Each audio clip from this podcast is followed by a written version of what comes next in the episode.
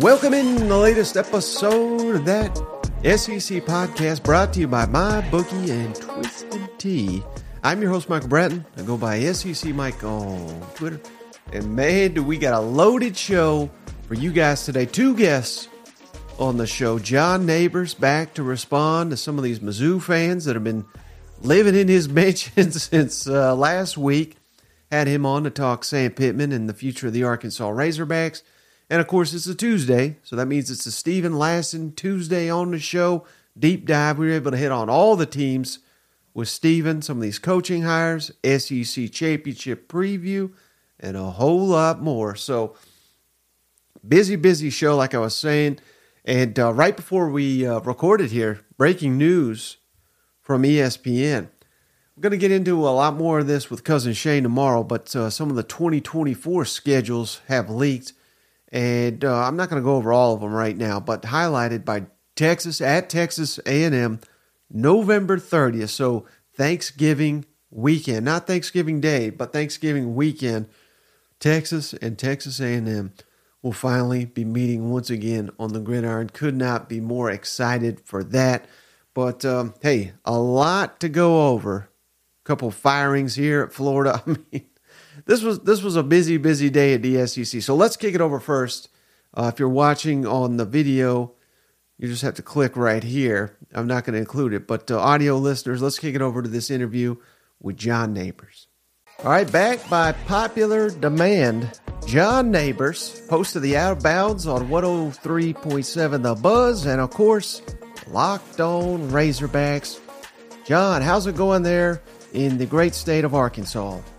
Oh, you know, just uh, another banner year for Razorback football, going four and eight, and getting to talk about it, and nobody really feeling good about the future of Razorback football. So no, it's it's going awesome. Great Thanksgiving, really great.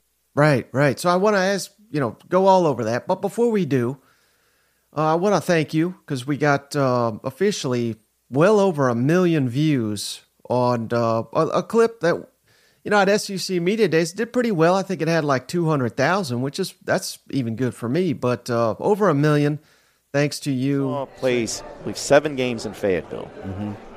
I think they should go undefeated in Fayetteville. Okay. Or at least at home in Arkansas. I think yeah. they play again in War Memorial the first game of the season. They should go undefeated, and that includes their four non conference games, but also Auburn, Mississippi State, and Missouri. Yeah. They should win all three of those games. I love how Arkansas people just completely disregard Mizzou. I know, I know, because it's because it goes back to the thing where Arkansas is better than them, but they just don't win the game. You know, it's just like you know those years that Ole Miss beat Alabama back to back years.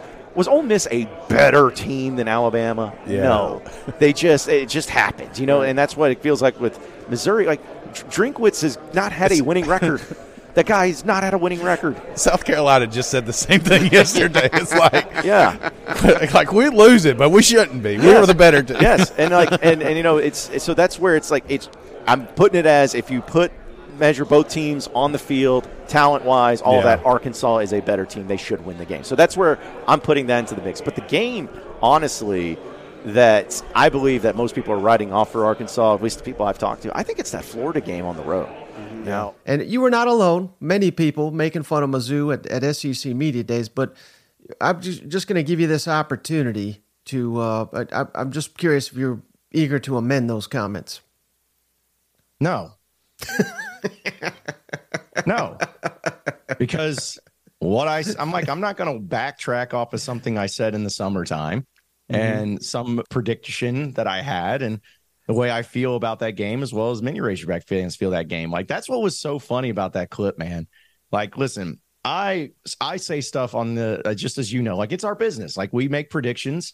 A lot of times we're wrong. A lot of times we're right. Like, in it, but it's just good banter and everything.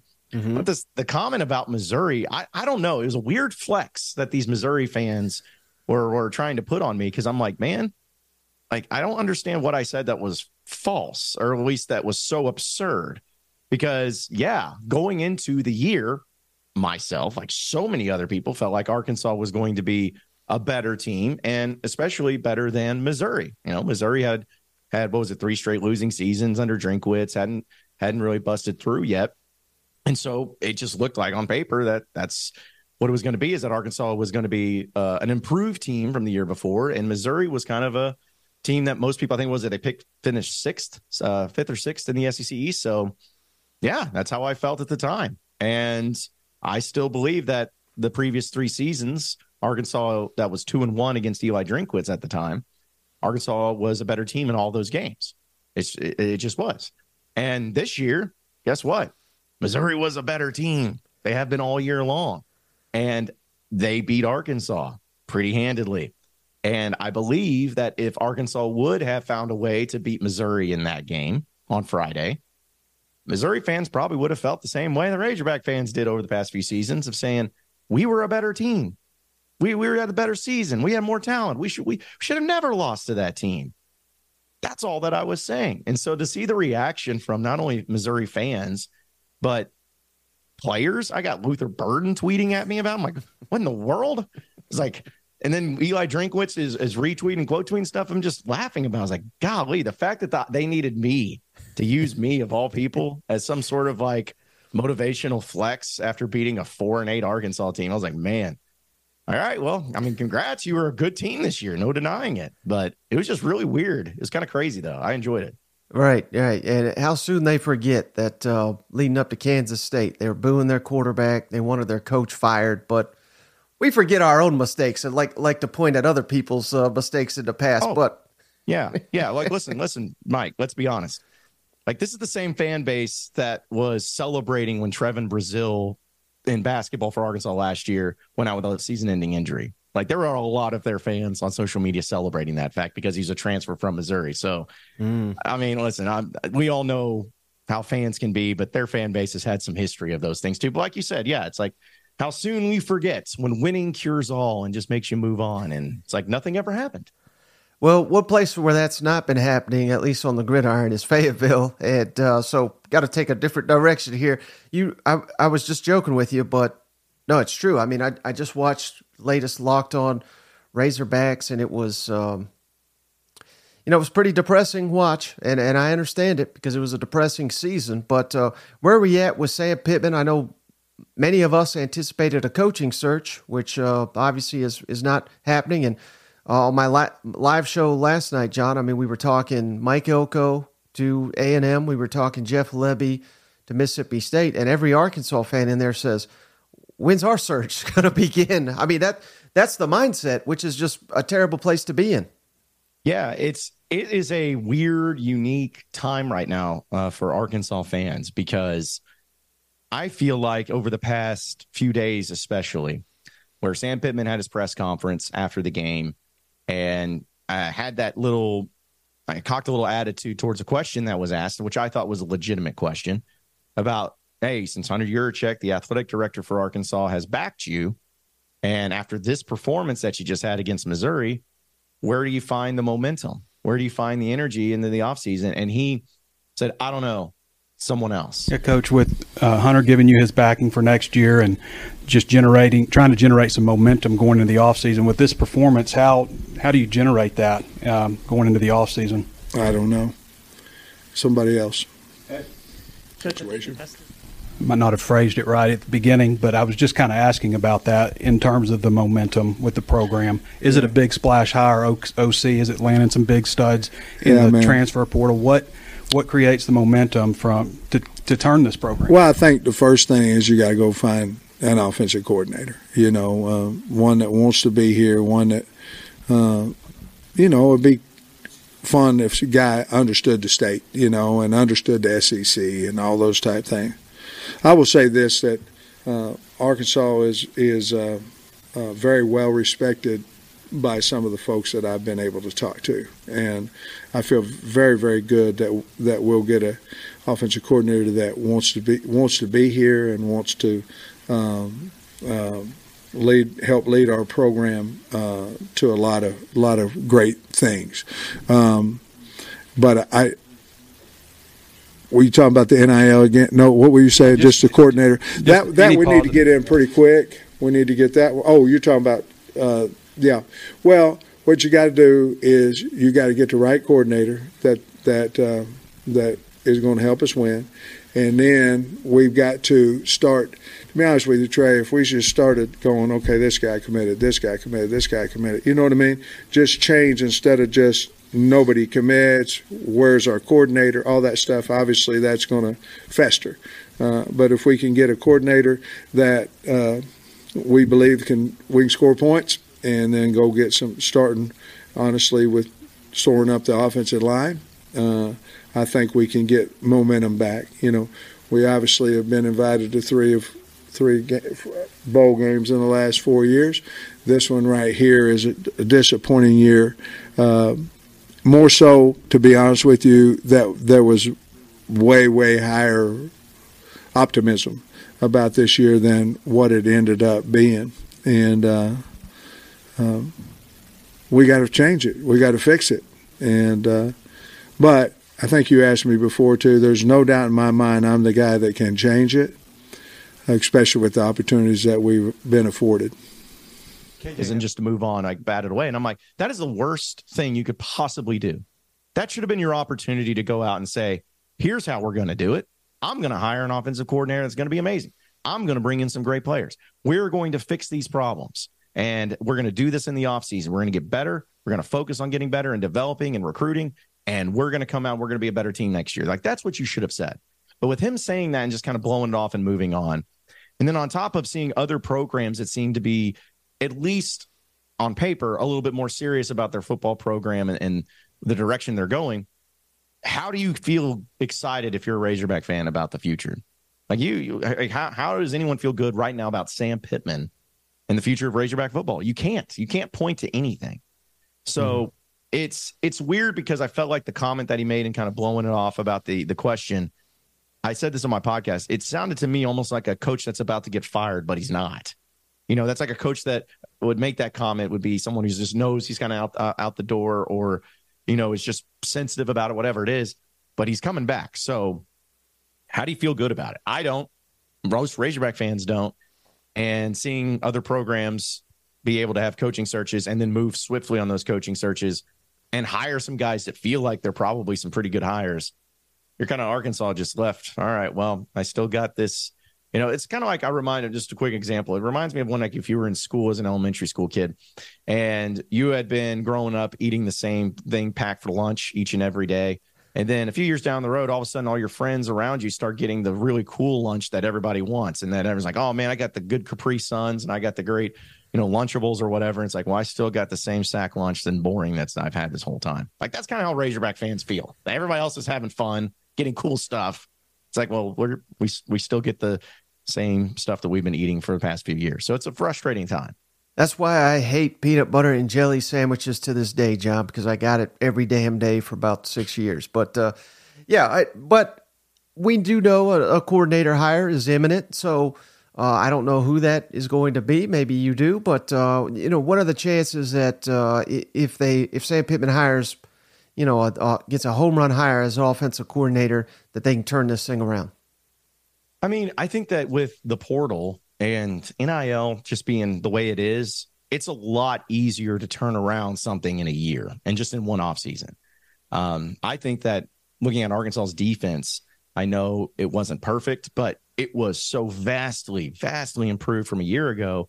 Just shows you that if you get the right coaches in place, you get some guys out of the portal, uh, it makes a difference and can make you competitive. So I think the ability to be able to change it is there, but it's just a matter of okay, but who is going to do that? Because right now, like Pittman's on a one year deal essentially. Like I mean, it's like hey, this is your one year shot.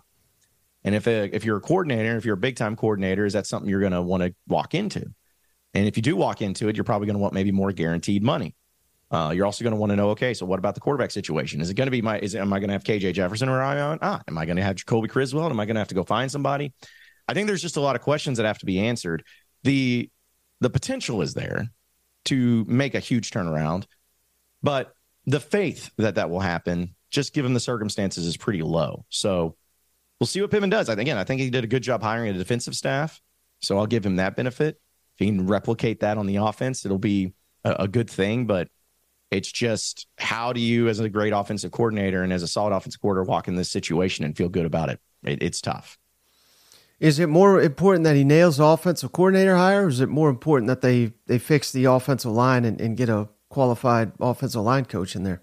Oh, offensive line, and it's not even close. I mean, uh, this past year, Arkansas, if they would have just had an average offensive line, just average, they're probably going to a bowl game. Like, I mean, does it go? I don't think it goes from four wins to eight wins, but at least go to a bowl game. And the offensive line was so bad. Like, I mean, bad, bad. So you got to get that fixed because it won't matter who's the quarterback if you can't block. And we saw that this year. And so they got they got to make that their number one focus in getting that righted right away. And then they can focus on the other things. But yeah, that needs to be first, second, and third priorities this offseason. Fixing that offensive line, because yeah, the quarterback's important. Yes, the coordinator's important. Yes, all that's important, but none of it matters if you don't have a line that's going to be able to block. Mm-hmm. Is there any shot that KJ Jefferson returns, or is that just wishful thinking? I would be shocked if he did. Uh, just to be honest, uh, I think he put up an Instagram post on a story for the Missouri game, kind of like a one last time, something to that extent. So mm-hmm. it just mm-hmm. kind of gives a vibe that he's going to be moving on. I don't know if he's going to try to go pro or if he enters into the transfer portal. I think it's pretty fascinating. I'm not saying they would go this way, but knowing that Jeff Lebby got hired at Mississippi State, you know, and KJ Jefferson's from the state of Mississippi, and Jeff Lebby, his you know his relationship and family relationship with Kendall Briles, uh, you know, similar offenses, like maybe that would be somewhere that he goes and maybe talks about. I don't know, but I would be shocked if he ends up coming back next year as Arkansas's quarterback. Any idea why Arkansas struggled so much at home? And looking ahead to next season, I mean, if you just look at the home slate LSU, Ole Miss, Tennessee, Texas. I, unless Arkansas makes major strides, I have to believe they're going to be underdogs in all those home games, at conference games anyway.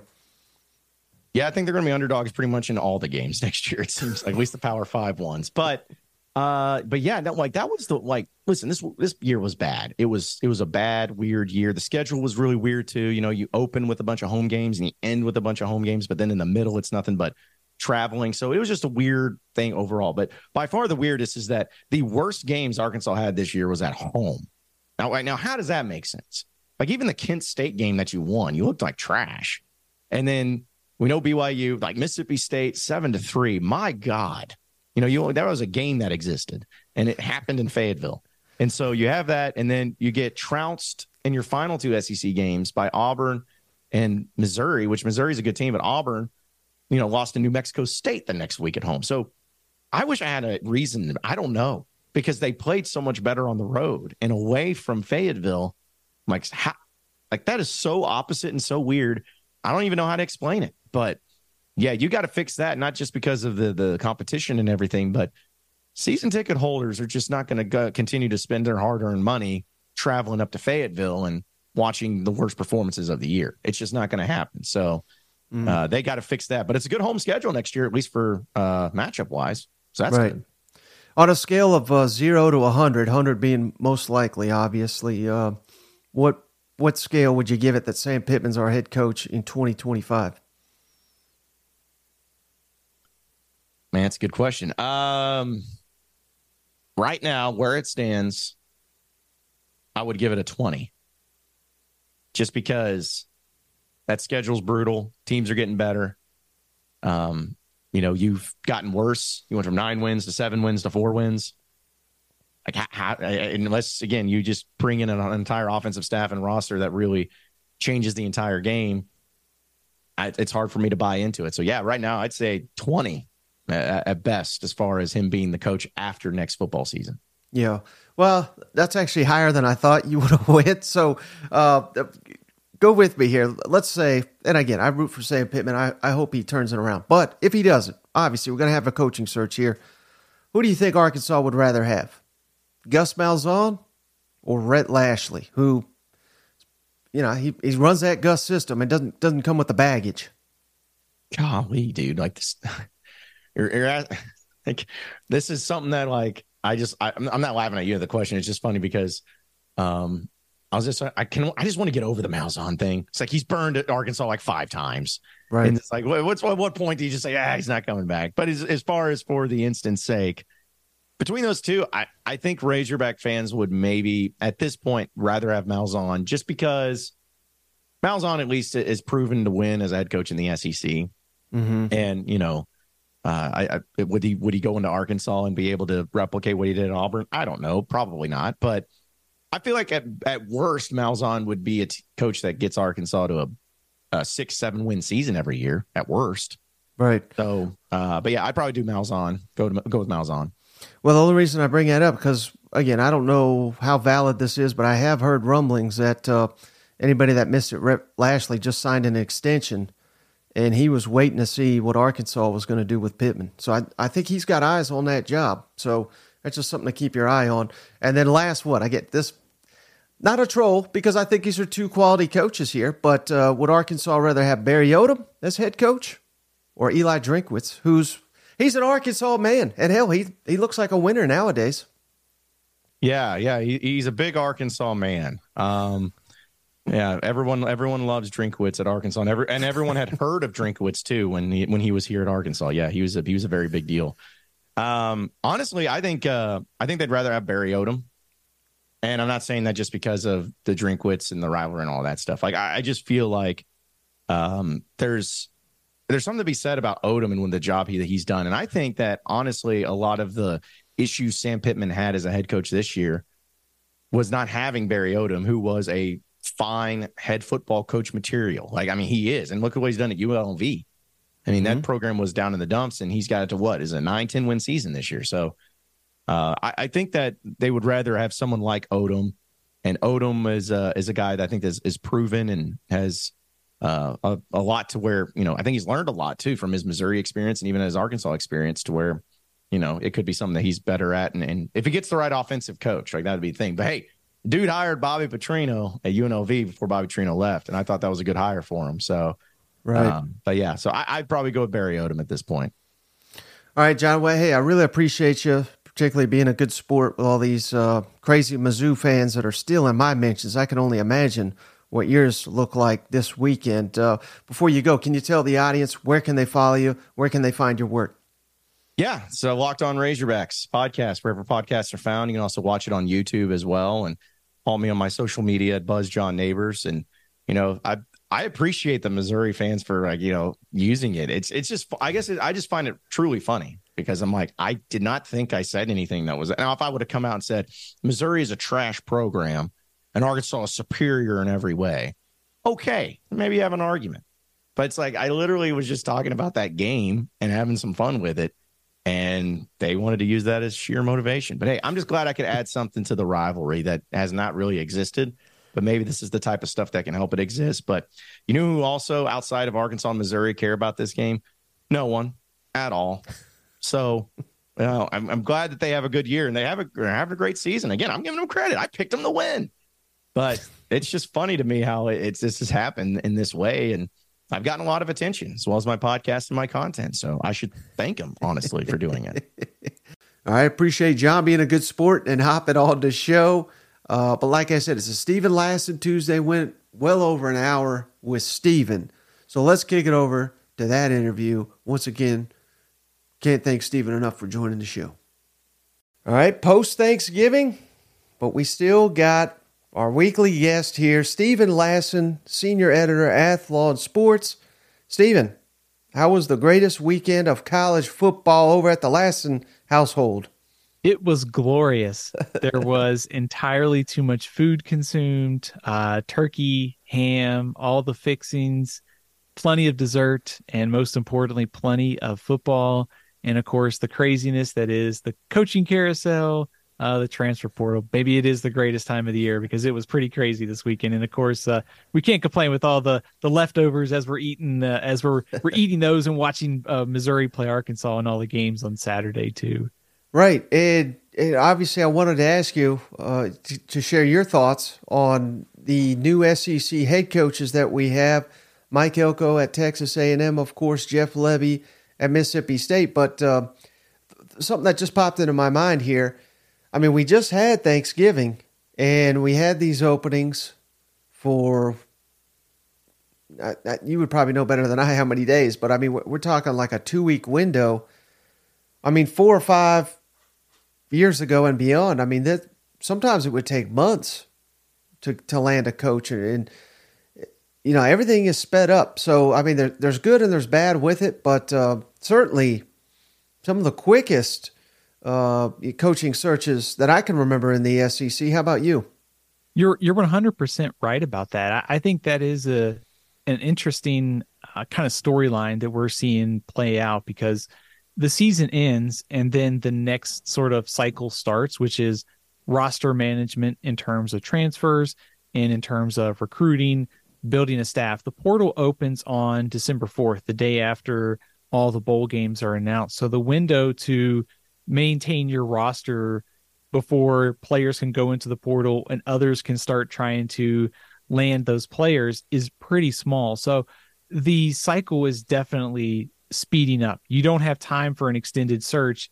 You've got to get a guy in who can maintain what you have, but also start to focus on adding uh, players, some other teams, and start to fill the roster uh, because, like, it's not only the portal, it's also the first signing date too. So the the signing date and the transfer portal, those two dates have sped up everything. You've got to get a guy in as quick as possible uh, to maintain your roster.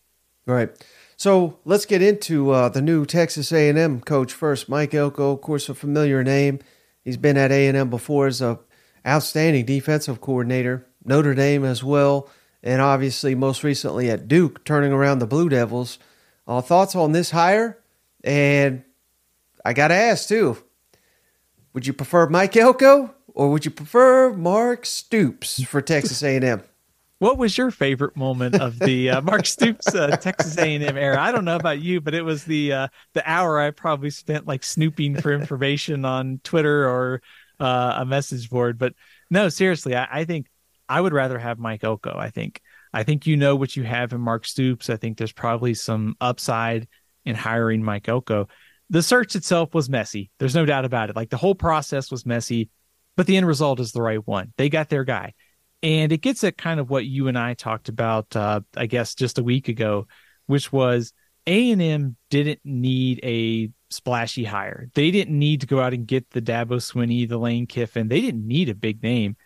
They just needed somebody who was going to be kind of hard worker, blue collar type coach, and willing to work to figure out why A and M has all these resources and all this potential, and it hasn't translated into wins and I think Mike Elko's the the perfect fit to do so. Uh, the track record of being a strong defensive coordinator when he was at A and M, great defenses. No surprise, maybe that after he left, the program was sort of trending in the wrong direction. He goes to Duke, two winning seasons.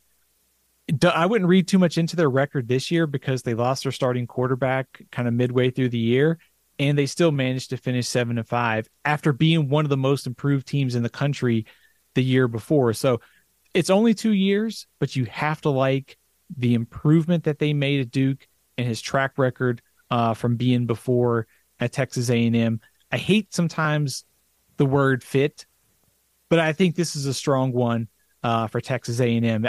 If I had to grade it, I would give it an A uh, right now. Mm-hmm. And uh, right before we hopped on the line, Steven, just want to get your reaction on this as well. Chris Low, ESPN senior reporter, uh, he's released uh, a couple of the uh, games for, for next season already. And the one I really want to ask you about, November 30th, Texas at Texas A&M. We're bringing it back. A&M LSU will not meet to uh, close the regular season. It's going to be the battle down there uh, in the, the, great state of Texas. Th- thoughts on Texas and Texas uh, Texas A&M meeting in the finale? Sarkisian, Elko, I mean, this this will be one heck of a battle. Oh man, uh, our our Thanksgiving is about to get like 20 times better next year with this game coming back. I mean, I remember um, when these two teams were in the Big 12 and even before that, it, you know, Thanksgiving weekend was just perfect to see Texas and Texas A&M playing. It was always one of my must-see games uh, growing up, you know, the rivalries between these two. So I'm excited just personally that it's back. It's one of college football's best rivalries but for it to be at the end of the year and you think about the potential stakes next year we're going to have the 12 team playoff but putting all that aside mike like you said mike elko versus steve sarkisian what if it's arch manning what if it's quinn ewers against texas a&m's defense lost in all this, and I, I probably should have said this when we talked about Elko. I think Texas A&M can turn things around pretty quick next year because you had if if Conner Weigman and that supporting cast comes back on offense with what Mike Elko is going to do on defense next year, they're going to be picked high in my personal ranking. So you're going to have a matchup of two teams that's going to be ranked high at the end of the year. They haven't played in some time. Uh, count me in. It's going to make uh, it's going to make rivalries in the SEC even better to have it at the end of the season. Yeah, and back to uh, Elko's hire. I mean, I, I don't think in any shape or form A and M should have made the hire simply because of uh, you know continuity is not even the right word because he has been gone, but he's he's familiar with it. He's familiar with some of the players. I have to imagine, you know, recruiting them to College Station, some of the staff members that are already there. But that being said, again, I that's not why you hire the guy, but it is an added bonus um, given it in today's modern age with the transfer portal and NIL and all this, how much do you think it'll help uh, th- that he's got those connections to where maybe some big time players that are eyeing the transfer portal, maybe they'll stick around because they, they're more than familiar with Mike Elko and, and who he is and the defense he runs and, and everything that goes with that. So uh, that, that, in my opinion, is really going to help the Aggies. What do you think?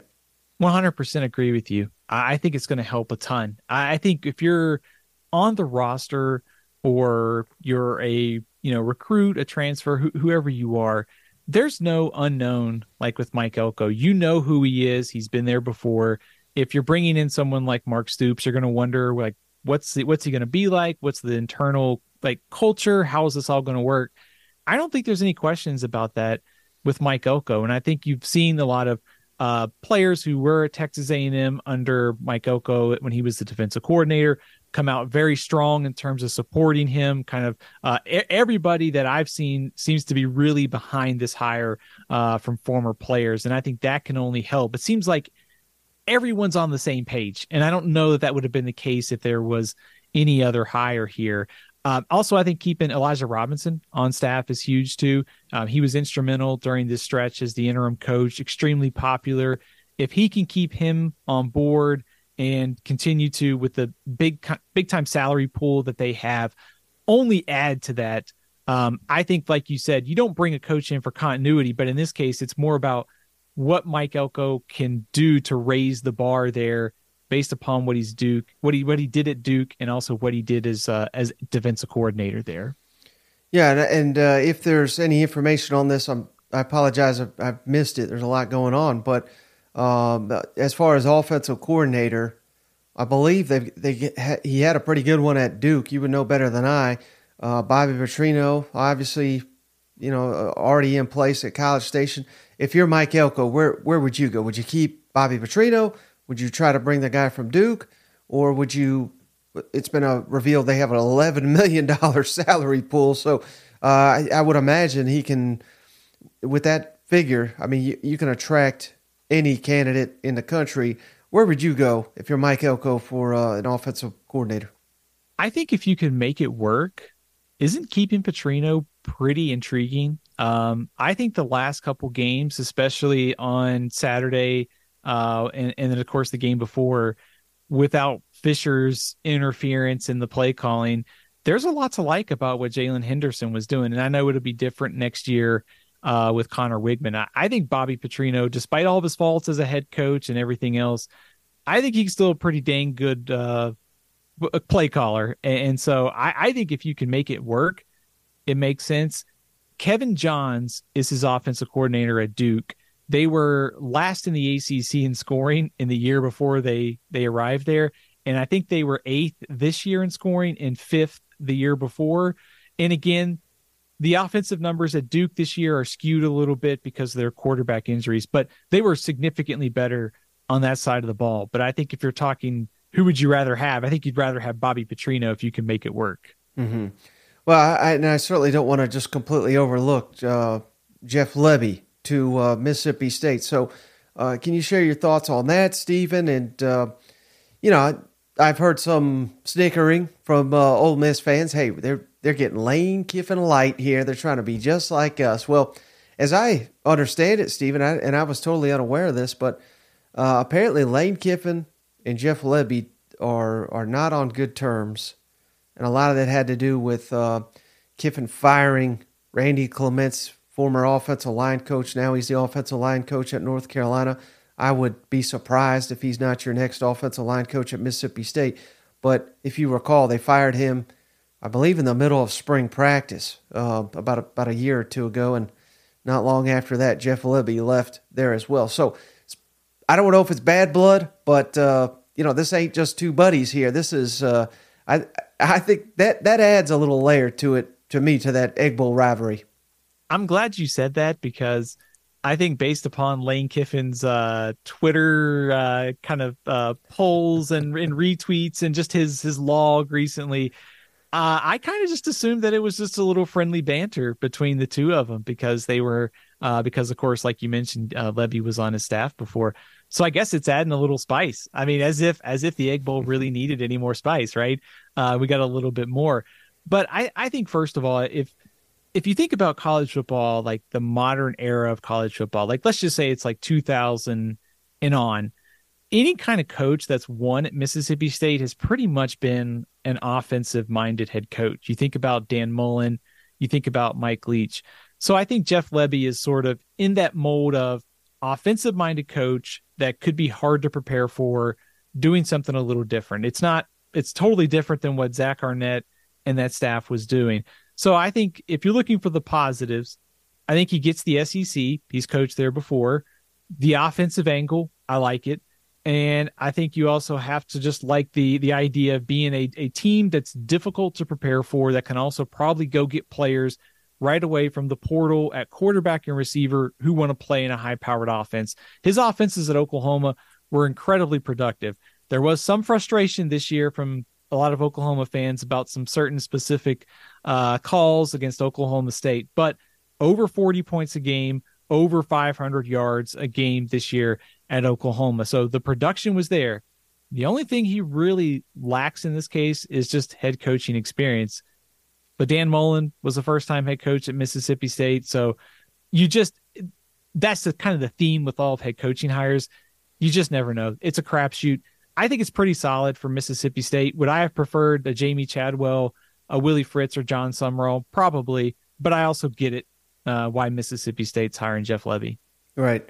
Yeah, and I think they certainly tried to get Chadwell, but I don't think they, as I understand it, could get him to, to come there. But yeah, I think um, I think about twenty five percent of the the SEC's running this offensive scheme now, it, and it's been so successful. So certainly not knocking it, but I say all the time, Steven, and I'll hold to it. And, and, and, hell, I'm wrong all the time. So take what I say with a grain of salt. But I would never hire a head coach that's never done it, not in the SEC, because there's heck, we gave the last guy 10 games. You know what I mean? I mean, there there is no room for, for learning on the job, particularly at Mississippi State, where it's a very difficult job. And if they come out next season and win four games, not saying that's going to happen, but if they do, he's on the hot seat immediately. And he may be one of the best coaches in college football in 10 years, but they'll never know because he'll be gone but before then. So I don't know. I, I think you got to take that all in consideration. And is is it fair, Steven, to say this is, um, you know, kind of swinging for the fences and, and kind of like it's going to be a home run or it's going to be a strikeout? And for me, it's it's kind of hard to see an in between right now. And and and again, they're they're Maybe there may there may be, but we have no knowledge of him building a staff. We have no knowledge of him building a recruiting board. I hear he's very popular with his players. So I, again, I'm not questioning any of that, but uh, it's it's a little bit different when you gotta you gotta meet with these boosters. You gotta do NIL meetings. You gotta you gotta do this. You gotta do that. You got you have to be everywhere. We have no knowledge that he can handle any of this. So um, do you, do you think it's fair to say this is uh, you know boomer bust type hire? I actually think that's a perfect way to describe it. Like I, I was trying to think uh, after Lebby was hired, like it, it really does seem like this is going to work out really, really well, or it's going to be like a bunch of four and eight seasons that it ends quickly for him. And I think to your point, it's almost like you look at the Mike Elko hire, he got a little bit of seasoning at Duke. and now he's coming back into the SEC. You think about okay, what what coaches are on the hot seat next year in the SEC, and you can point to maybe Billy Napier, Sam Pittman, Clark Lea. I mean, it's a little bit of a stretch, but like Shane Beamer, maybe like what's what's a common denominator for for most of them? Three out of the four didn't have head coaching experience at the FBS level before they were hired there. So I, I always prefer guys who have head coaching experience but I also think in this new era of college football where you almost have to be as good at the organizational stuff that I think we have to be a little bit more open minded to maybe more of like the CEO type coaches where they're just hiring good assistants. They're they're really good at roster management. That's a little bit different in this case because I think Lebby is going to be very much hands on with the offense. So I, I guess all that to be said, I would always prefer guys who have head coaching experience. But I think to your point, if you can't get Chadwell and you don't think you could get Fritz because he's not going to interview until after the AAC championship game, and maybe the same thing with Sumrall, you want to move quick. Lebby's got experience in the conference, and you think there might be some potential here to be like a huge home run type hire. You're going to score a ton of points, I'm sure. So it's really going to be uh, popular in that regard. So, so yeah, I, I think it I think it's good. Very much could be a very boomer bust hire, but if you have to move quick, he's available because he's a coordinator and he's not a head coach waiting for a conference championship game. Right. Well, how ironic, Steven. I wanted to ask you about some of these coaches that uh, coming off a rough season. And we, let's start with Billy Napier. I kind of go back and forth with old Billy. You know, I was even though they've been losing, I've been kind of impressed with the offense, particularly. Uh, again, they're, they're, they keep losing, but they're close games. Teams fighting hard, pushed Mizzou to the limit. LSU, Florida State, heck, they, they had complete control of Florida State for a while. But, Steven, here's my issue here. We got we got players spitting. We got, you know, quarterback sliding. He's not going to get even close to the first down marker. We got two guys blasting him we're running double reverse passes when we got all the momentum in the world and we're we're damn near in field goal range and you know could have went up 20 plus points on Florida State but we just we just kind of blew it and I don't think it, there's any world Billy Napier gets fired unless there's some scandal this this calendar year so he's coming back but Steven if we if we got more of spitting and and the stupid stuff, having two guys on the field with the same jersey and looking completely unprepared. We we can't blame it on youth anymore. Next season, it's I don't even know if there's going to be any Mullen holdovers. Um, I I feel like Billy Napier, short of maybe Sam Pittman, is is on the hottest seat in the SEC. Is that fair? That's 100% fair. Uh, I think by year three, if you don't have a winning season at Florida or tangible progress, then I think you're very much on the hot seat or you're coaching your way out of the SEC. I think on something you said there, you know, it feels like a lot of small things this year have added up in big ways for Florida. It's the discipline in the Florida State game. You know, the the uh, the silly like trick pass killed the entire momentum. The the penalties against uh, you know Florida State, the spitting, all, uh, the hitting the quarterback that helped Florida State win the game. I mean, it's a very winnable game. Florida had Florida State on the ropes at one point, and Florida State sort of stabilized itself. But it's it's the small things like that. It's the discipline.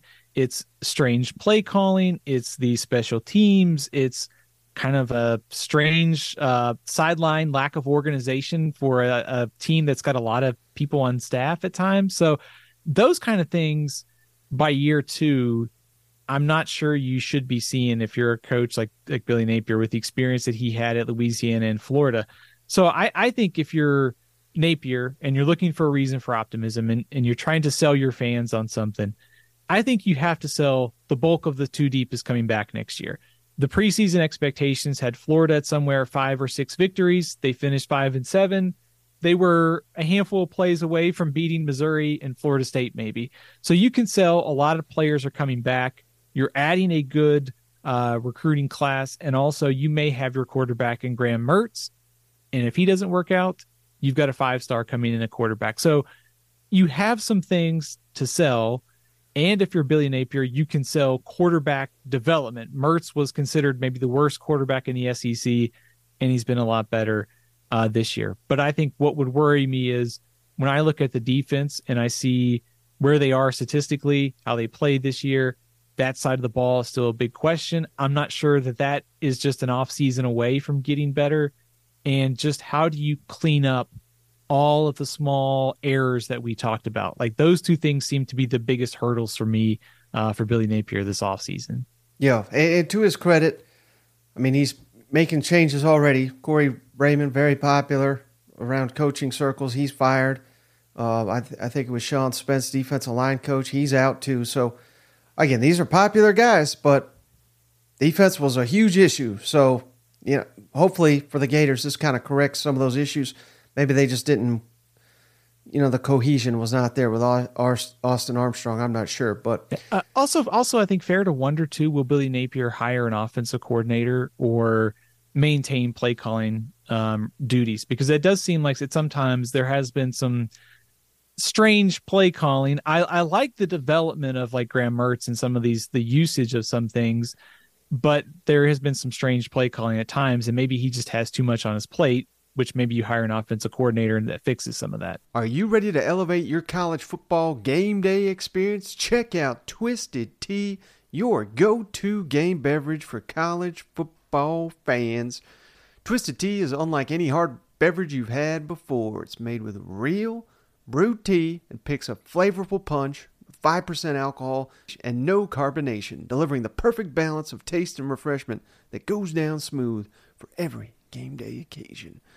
No need to settle for the usual. Twisted Tea turns up any occasion, especially when you're cheering on your favorite SEC team. Twisted Tea, the drink that fuels fun and celebrates your love of college football.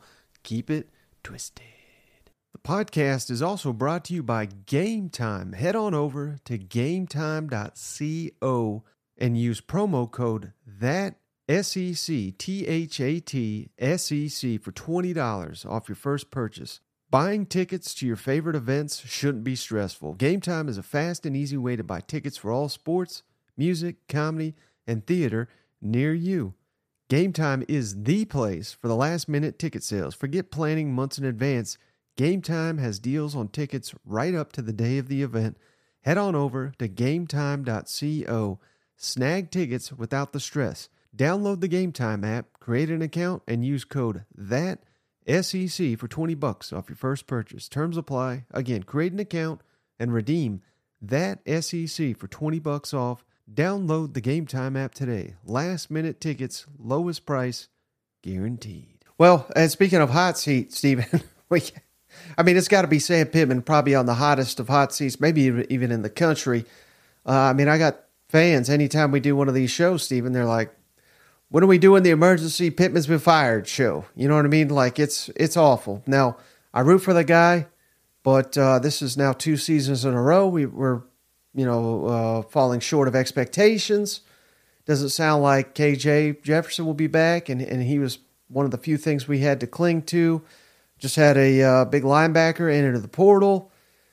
We have to get a, an offensive coordinator in here, and, and it's got to be an elite one. So, uh, thoughts on on Sam Pittman and the likelihood that um, you know that he's even the coach in 2025. What what's your thoughts on that? I, I think first of all, when you're talking about like you know the fans and you know when is the Sam Pittman um, kind of firing episode going to be?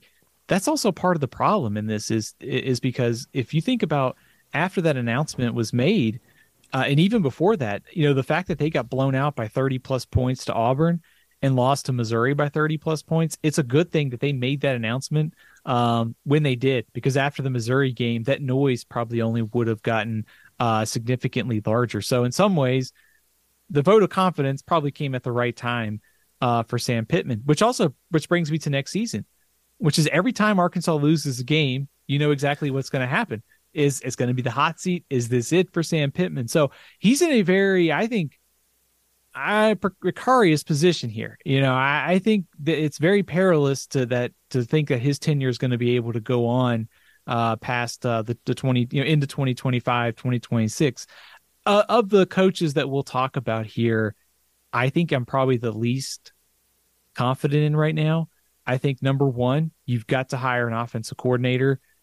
You give Sam Pittman a lot of credit for transfers plus coordinator on the defensive side of the ball. That side of the ball is better than it was last year. But can you bring in enough from the quarterback, offensive line, receiver, coordinator to sort of uh, microwave a very productive offense in a very short amount of time? It's possible, but I also think kind of the the trend line here and just the overall momentum for Arkansas is not good. Credit to Arkansas, I think this season too for fighting in that very uh, very difficult stretch there where they played LSU, A and M, Ole Miss, and Alabama.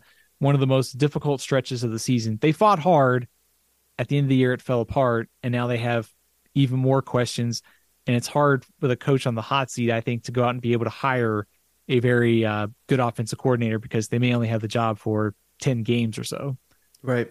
And, you know, if uh, Hunter Yurachek, he'll never admit this, but if he's being honest, you think he regrets uh, making that proclamation before the Missouri game, or or do you think these guys are maybe not as knee jerk as a lot of us? And uh, I, I, don't know. What's your thoughts on that? I think he's probably not as knee jerk as we are and he's probably not as knee jerk as the fans probably wanted to be. Um, I think, and I don't know whether this plays into this or not. I think does it help Sam Pittman that he is well liked there compared to some of the other coaches? Looking at you, Jimbo, uh, that were maybe a little bit on more on the abrasive side of things. I think Sam Pittman being a very popular, likable person could have helped him. Also, if Mississippi State couldn't hire Jamey Chadwell. What does does that tell us something about the coaching market? I don't I don't know if it does or not, but I'm sure that a lot of these ads and agents are talking, and if there's a lot of inclination that hey maybe this guy doesn't want to move this year, instead of paying a buyout and getting into the unknown, you know what you have next year, and maybe you can just go out and pay big for an offensive coordinator. If you have to guarantee his contract for two years, you do it but it's better than spending $30 million to buy out one staff and hire another. And you just have even more questions because you don't want to end up with another Chad Morris, basically. Right. And what's your thoughts on uh, Shane Beamer entering next season? Because again, we we just missed a bowl for the first time, which is not good, obviously. But uh, I, you know, exceeded expectations first two years. I think that's fair to say. Um, I had it. Someone put it to me like this, Steven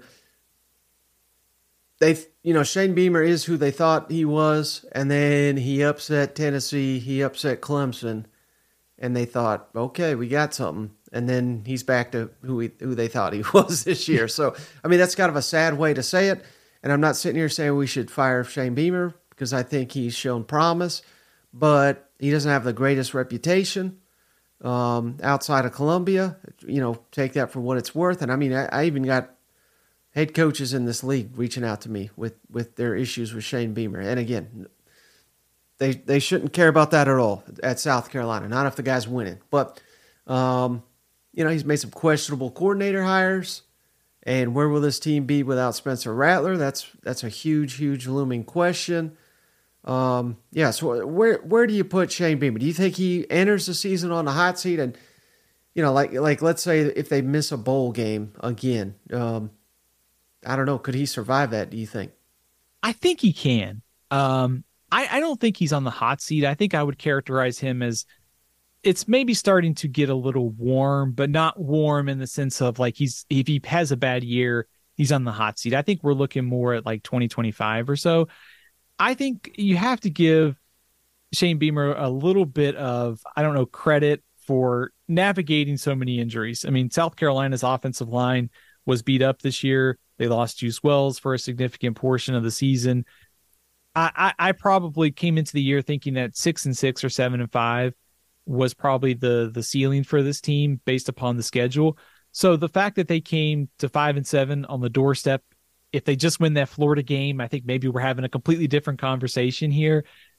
They were close. And so I, I think if you give him another offseason, as long as the recruiting momentum continues, you get healthier on the offensive line, you sort of restock your uh, you know your your skill positions, quarterback room. If you need to go out and get a transfer to compete with uh, Sellers, you know I, I think you could easily see this team back in a bowl uh, game next year. The schedule was very difficult this year. It's going to be challenging again next year with the the new uh, teams coming into the league. But I don't think hot seat yet. But I think next year would be pretty crucial to get back to at least to a bowl game. Yeah, and I say I'm you know I say this um, with the with the mo- utmost respect, Steven, but those fans are crazy down there at South Carolina, and I love them for it. They just got high expectations. They, you know, they they want to win. They want to win big, and that can help you. That can hurt you. I mean, because they'll, they'll turn on you um, on on a damn dime here. But um, uh, but the the only other guy I think I, I was going to ask you about Steven Clark Lea, and I hate it. I hate it. I was I was railing about this on our last show, just how basically anytime an SEC team plays Vanderbilt, it's a bye week. You know, we had this great week of rivalry games, and it's like Tennessee's irrelevant because they're playing Vanderbilt, and, and it, it kind of is what it is. But uh, if if Vanderbilt were to go 0 and 8 in SEC play again next season, would they bring Clark Lea back? And my my opinion is they would because I don't think they really care about football. But what's your thoughts? I think they would. Um, personally, I probably wouldn't if I was calling the shots there at Vanderbilt. I know that he inherited a mess and there was a lot of work to be done there. But by year four, if the five and seven season in 2022 is the outlier, and you've got three 0 and 8 seasons in SEC play, I think that's pretty telling. Um, I think the other alarming thing about Vanderbilt is Clark Lea's a defensive guy. Why is Vanderbilt ranked last in the SEC in points allowed for two consecutive years? Even if this team was 0 and 8 in SEC play, I still thought that when he was hired, at least the defense would be somewhat competitive. It would be maybe not a shutdown group, but they would cause problems, and they they ha- they could lean on that while they figured out the offense. And um, it, it, just has not been very good uh, under Clark Lea's watch. So I think that's a little alarming. The backdrop of all this is Vanderbilt's doing some things with their stadium and some of the facilities like we've seen this year. Um, he talked about a, a multi-year plan when he was hired but at some point you have to show progress and i think 2024 would be a good time to start doing so because 0 and 8 in the sec you know apathy sets in at some point when you have uh you know potentially a 2 and 30 record in sec play if, if they go 0 and 8 next year yeah uh, any other coaches that you'll have your eye on and not that this guy's on any kind of hot seat and not that they should fire him but mark stoops winningest coach in kentucky history but um, I I heard it. I'm gonna steal this because I I didn't come up with it, but it was like he got caught at the restaurant with his girlfriend this weekend. You know, with all this A and M stuff. I think that's a perfect analogy. But um, him or anyone else that again that that is entering a huge huge season next year. That's a great analogy, by the way. Um, I, I think first, yeah, I think you know I want to see. I'm just first of all, I'm curious about the backdrop with Texas and Oklahoma coming into the league what does it do for a, a lot just to just to see how it shapes out with some of these other programs because you know I want to see like Missouri can they continue to build off of this next season you also have um you know like a, a program like Auburn like I'm curious does Hugh Freeze get back get kind of Auburn closer to being back on track I think Brian Kelly at LSU I don't think you know the, I should mention these coaches aren't anywhere close to the hot seat I think it's just more of me being intrigued about where their place is in the SEC and what it might mean. Uh, so I, I, think just sort of figuring out what the new entrants mean. Can some of these coaches build on what we saw this year? Does someone like Brian Kelly get LSU closer to um, in conference title contention after maybe a little bit of a disappointing year? There's really not many coaches on the hot seat outside of the ones we talked about. I think it's just kind of maybe a a year to judge trajectory, if that makes sense. Yeah, no, I get you. Well, two teams that uh, they're not having any of these concerns, Steven, and that's of course Alabama, Georgia, in the SEC championship game. Yeah, the season's well, the regular season anyway, I guess, is over for most, but uh, biggest game of the SEC year to date is still to come in Atlanta this Saturday. Cannot wait for this matchup, and uh, this this will be a first one in a while, Steven. I guess since. Uh, I guess since it was Georgia and Alabama, but a lot of times we get these SEC championship games that are not very competitive, and it's almost like, man, they should have. If only they could have sent two of the West teams or two of the East. I mean, I mean, even last year. I mean, of course, Hendon Hooker was hurt, but you know, let's live in a world where he didn't get hurt. Tennessee versus Georgia in the SEC, that would have been a hell of a lot better than than what the game we got. Uh, but this time we're getting we're getting the two best in the SEC. Of course, maybe Missouri, you know, they they would have an argument otherwise, but two of the at least three best in, in this monumental showdown. And um, I mean, do you think it's going to be a ball game? Do you think, or could one of these teams run away with it? What, what's your early read on this game? I think we'll have a ball game. Um, it's the third time since 2018 that these two teams have played in the SEC championship game.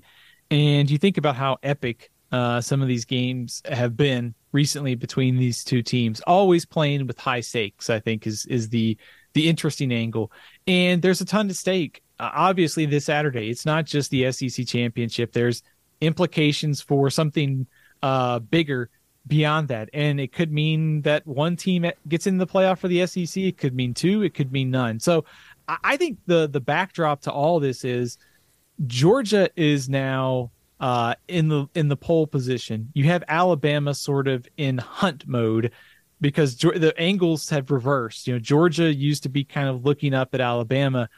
I think this year it's Alabama looking up at Georgia and trying to do what they did in 2021, which is pull off the upset. You know, go into Atlanta with one loss and beat Georgia and get to the college football playoff. So high stakes, uh, a lot of stake within the SEC and nationally, but also the way that this sort of series has shifted in the last couple years is also pretty intriguing. And also, sort of at your question, I do think we'll be we'll have a pretty competitive game on Saturday. Who do you think has a better quarterback in this matchup, uh, Jalen Milroe or, or Carson Beck? Who do you, who do you think is playing better football right now? It's a great question. Um, you know, Carson Beck didn't have his best game against Georgia Tech on Saturday. I don't read too much into that game. If I'm Georgia, I think it was more survive. Let's get to let's get back to Atlanta next week to play Alabama in the SEC championship game. Jalen Milroe's brilliant um, against Auburn uh, on the ground and through the air. I think based upon last week, I think Jalen Milroe's playing a little bit better. But I think over the course of the season, uh, I like the way Carson Beck has played. It when it and when we come to all SEC voting at the end of the year, I will probably vote Carson Beck just ahead of Jalen Milroe, but it's close.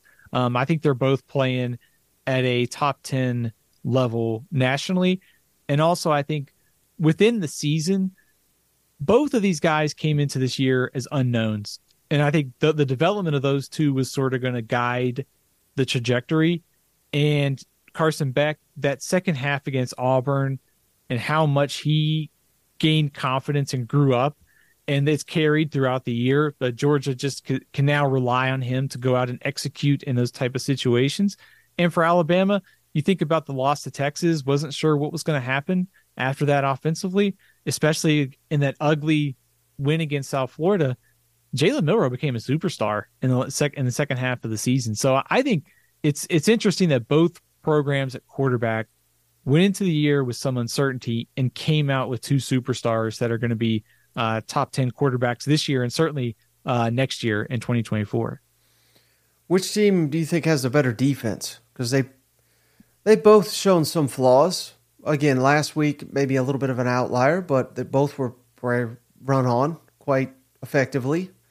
Um, you know, the lone highlight for the Tennessee, but I mean, right out the the game. They scored a touchdown. They didn't do anything the rest of the damn game. But uh, I, I don't know. Because this this certainly seems to me, Steven, to be the and again, worst is probably the wrong word, but it's the it's probably if you were to rank this year's defense with the last two for Georgia, I don't think it's you know with without a shadow of a doubt this is this is the the worst of those. But again, we're talking about two national champions here, so uh, who do you think's got the better defense in this showdown?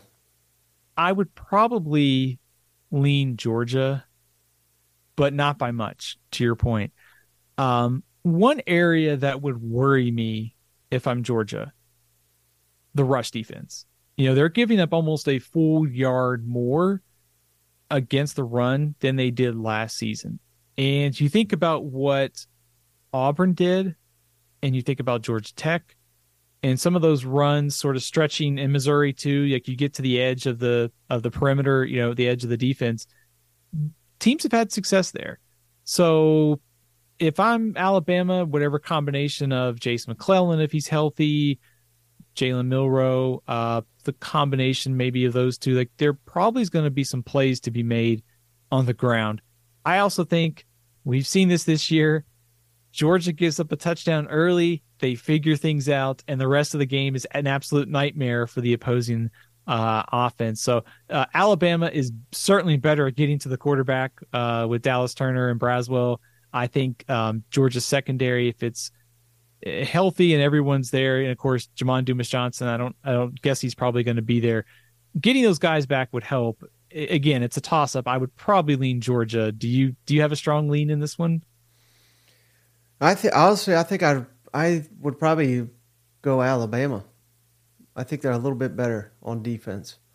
Um, but but again, it's it's by by the thinnest of margins here. I'm talking here because because Georgia certainly, you know, they they are capable of shutting you down. You know, I I just I'm having nightmares of that Tennessee game after the opening play. But uh, how how about this question, Steven? Uh, what is a, a weakness that each team has that you think the other team can exploit, if that makes sense. Is, is there anything that stands out to you that that Alabama can exploit on Georgia and, and vice versa?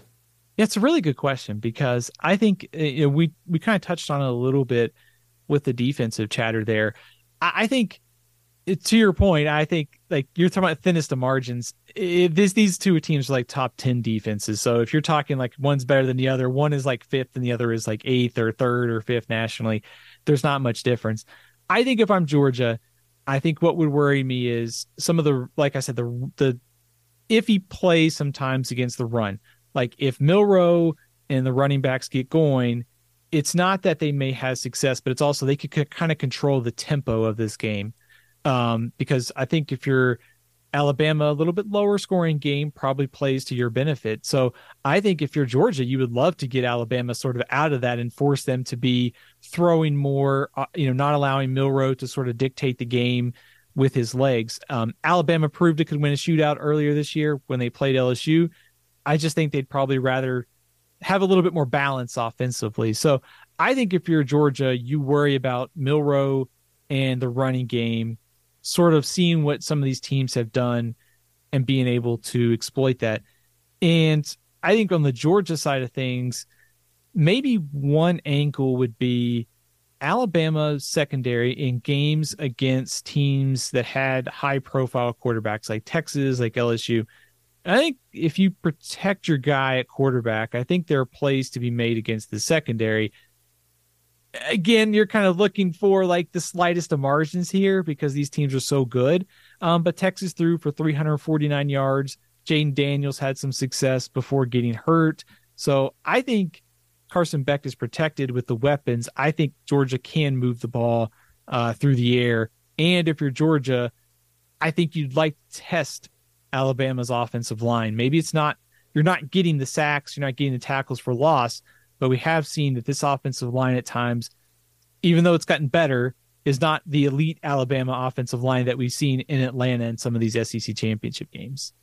Right. And man, Georgia's just got so many weapons. They're just you know, if you try to focus on one thing, there's there's three, four other guys that can kill you.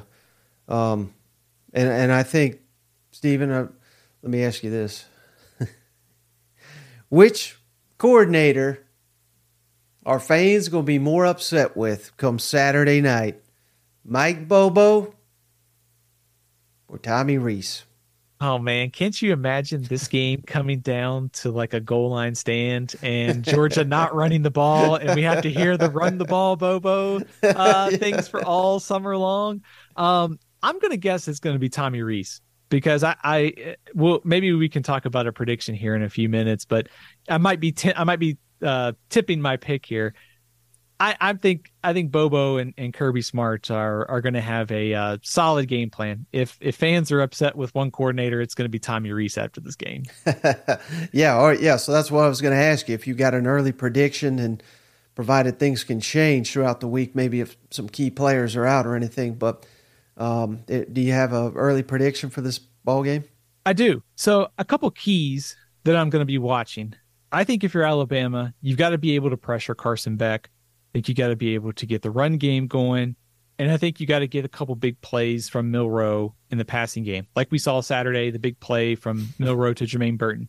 You're going to need a couple of those. So, kind of a standard formula uh, if you're Alabama. So, those are kind of a couple things that I'm watching. And I think if you're Georgia, don't give up the big plays in the passing game and sort of control uh, Milroe in the pocket in the Alabama running game. Few things I'm watching. All that being said, I'll throw this out there. I think Alabama might be the the team that gives Georgia the hardest game the rest of the year. I, I'm not sure that Michigan, I'm not sure that Florida State, Oregon, or Washington can match up as close as Alabama does. So I think this might be Georgia's toughest test the rest of the year. Mm-hmm. All that being said, I'm getting to my prediction. I like Georgia in a close one in the SEC championship game. I think another thriller. So you may have just answered this, but provided there's no like devastating injuries, God forbid. But I mean, is this really? This is really like the national championship game, don't you think? I think so.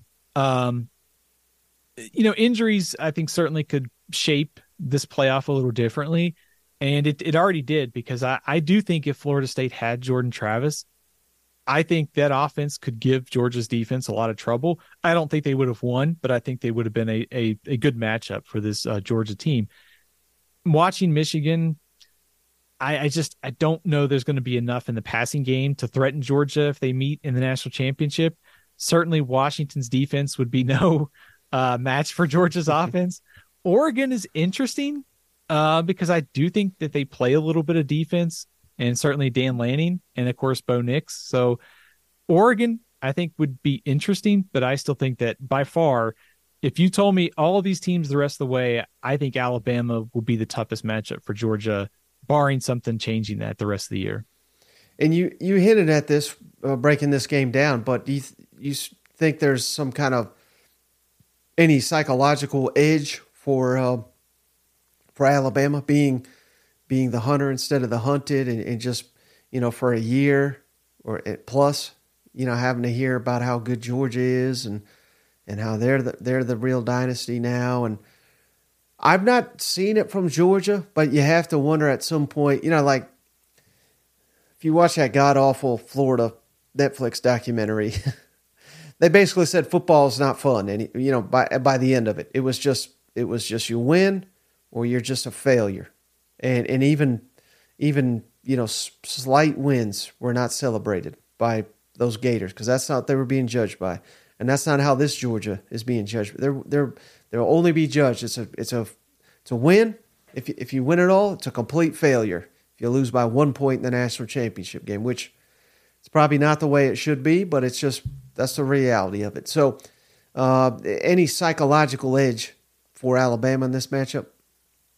Potentially, um, I think because I, I guess I would look at like this: if I'm the underdog if you're Alabama, like you're not the favorite. I think Alabama sort of expects to win though, um, just because I think you know though the success they've had, and I think Nick Saban, I think the standard, like they expect to go into Atlanta and win this game. But I think if you're Nick Saban, you're printing up all the Vegas spreads, and you're probably going to you know post like pictures of my like game breakdown on the internet all over the facility that shows Georgia winning and and all that. I, I guess to your point, if I was in this position Alabama being the hunter instead of the hunted is probably where I would like to be. It's a little different, like I said, because Georgia's kind of been in this role, and now Alabama's going into the SEC championship game loose, uh, sort of nothing to lose. I mean, Nick Saban's uh, laughing at the end of the the Iron Bowl because I mean, I you know, hey, um, yeah, I think I would rather be uh,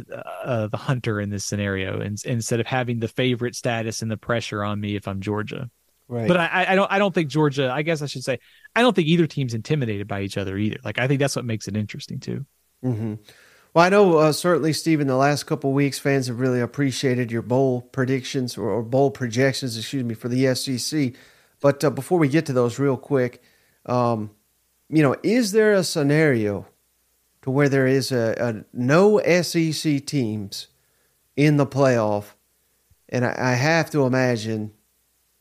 I mean, it, it's kind of obvious. If, if Georgia wins, there there's no shot they're getting left out. But is there a scenario to where Alabama wins and and all the teams get left out? And is there a scenario where Alabama wins on Saturday and both Georgia and Alabama make the playoff? What's your thoughts on that? Yes. Uh, to answer your questions, yes, uh, all of them are are possibilities. So, I first of all, I would say I would be surprised if the SEC gets left out because I, I think if Alabama wins, yes, Texas would have the head to head edge, but Alabama would have just beaten the committee's number one team. They would also have a win over LSU team that they, you know, they'll have in the top 15. They'll have a win over Ole Miss. That's a pretty solid resume. It's hard to leave Alabama out. Also, Florida State still has to get past Louisville. So there's a lot still at stake this weekend. So I would be really surprised if the SEC gets left out. If you wanted to make a scenario that they would, it would be just that. It would be Alabama wins, but the committee keeps both Alabama and Georgia out. Texas getting that last spot, provided Florida State uh, wins as well. And in that scenario, you would get like Michigan, Texas, the Pac 12 champion, and Florida State. So if you're an SEC fan and you want to see two teams in, I think you need to root for Florida State to lose, um, and then maybe even root for Texas to lose to Oklahoma State in the Big 12 championship game. And there's a path to get two SEC teams in the college football playoff. Mm-hmm. Interesting. All right, so let's get into uh, your your latest SEC bowl projections, which obviously we only got uh, Alabama and Georgia remaining, so I have to think um, you know there, there's not there's little that can affect these moving forward, but um, you still got Georgia in the playoff. Absolutely. So Georgia is my number one projected team for the college football playoff, and I've got them playing in the Sugar Bowl against old SEC friends Dan Lanning and Bo Nix and the Oregon Ducks in the first round of the playoff. Oh, Bo, he just can't he can't avoid them dogs. You know what? Might be Heisman Trophy winning quarterback Bo Nix. Although I think Jayden Daniels should win it, but that's a different story. Yeah. All right. Uh, how about uh, some New Year's Six matchups? You got several uh, potential SEC teams head to the New Year's Six. Absolutely. So let's start with the Cotton Bowl. Um, Alabama versus Washington. I'm picking Oregon to beat Washington in the Pac 12 championship game. So I've got the loser of that game playing Alabama in the Cotton Bowl. Also, I've got Missouri versus Penn State in the Peach Bowl. Worth noting, Missouri should be in great shape to make the New Year Six. It could be the Peach Bowl, it could be the Cotton Bowl. Probably not as likely to be in the Fiesta Bowl, but they are in very good shape, barring some sort of chaotic uh, rankings shenanigans by the committee this week. yeah, come on. We got to give we got to throw Mizzou a bone here for this out. Heck, I, I mean, I would make the argument they may be the second best team in the SEC. So uh, to not have them in the in the New Year Six would be disgraceful. I think. Agree with you. Yeah, they've not only have they earned it at this point of the year, based upon where they are in the committee's rankings. If they moved Missouri out of that slot, they're just doing it out of like some spite or some weirdness to put some other team in there because there's no other like reason to move them down. They should be in the New Year's Six based upon the wins and also from where the committee has liked in the last couple weeks. Right. And so uh, interesting here, Steven. Um, I get th- these are our SEC cousins here. You got Texas, Tulane, and the Fiesta Bowl. That does that mean? Are you projecting that the Longhorns lose, or do you think they they win the Big Twelve but still get left out of the playoff? I think they win the Big Twelve and they fall just short of the college football playoff. So I've got them in the Fiesta Bowl uh, to take on Tulane. This also gets at the problem of slotting in Missouri because I think even though they, I, I don't believe Missouri and Texas are going to play next year, if I remember the schedules correctly. So I think they'll try to avoid even SEC SEC matchups, even though they don't play next year. So I think that's kind of the problem of seeding Missouri is because you have Alabama, you have Texas. If that's not a problem, you could see Missouri uh, playing maybe Texas in the Fiesta Bowl and sort of a old Big 12 uh, game and a new SEC game going forward. But yeah, Texas, Tulane in the Fiesta Bowl. Well, and this is why Texas had to come in the SEC because they never you you can win a Big Twelve and get left out, but never shall you win a big the SEC and get left out of the college football playoff. That's a guarantee. Hey, they they could use a little help in the uh, maybe strength of schedule department uh, to try and catch uh, one of those teams in the playoff. They got a good win over uh, over Kansas State, um, but you know, kind of a shame that uh, Oklahoma wasn't in there. I would love to have seen an Oklahoma Texas rematch oh. in the oh. Big 12 championship game. I was rooting for it, man. Yeah. BYU let me down last weekend. Yeah, I, I know what you mean, man. I was rooting for uh, uh, Dillon Gabriel versus Quinn Ewers part two. Fell just short. All right, and you still got LSU Notre Dame in the ReliaQuest Bowl. That's just too good of a matchup not to get, huh?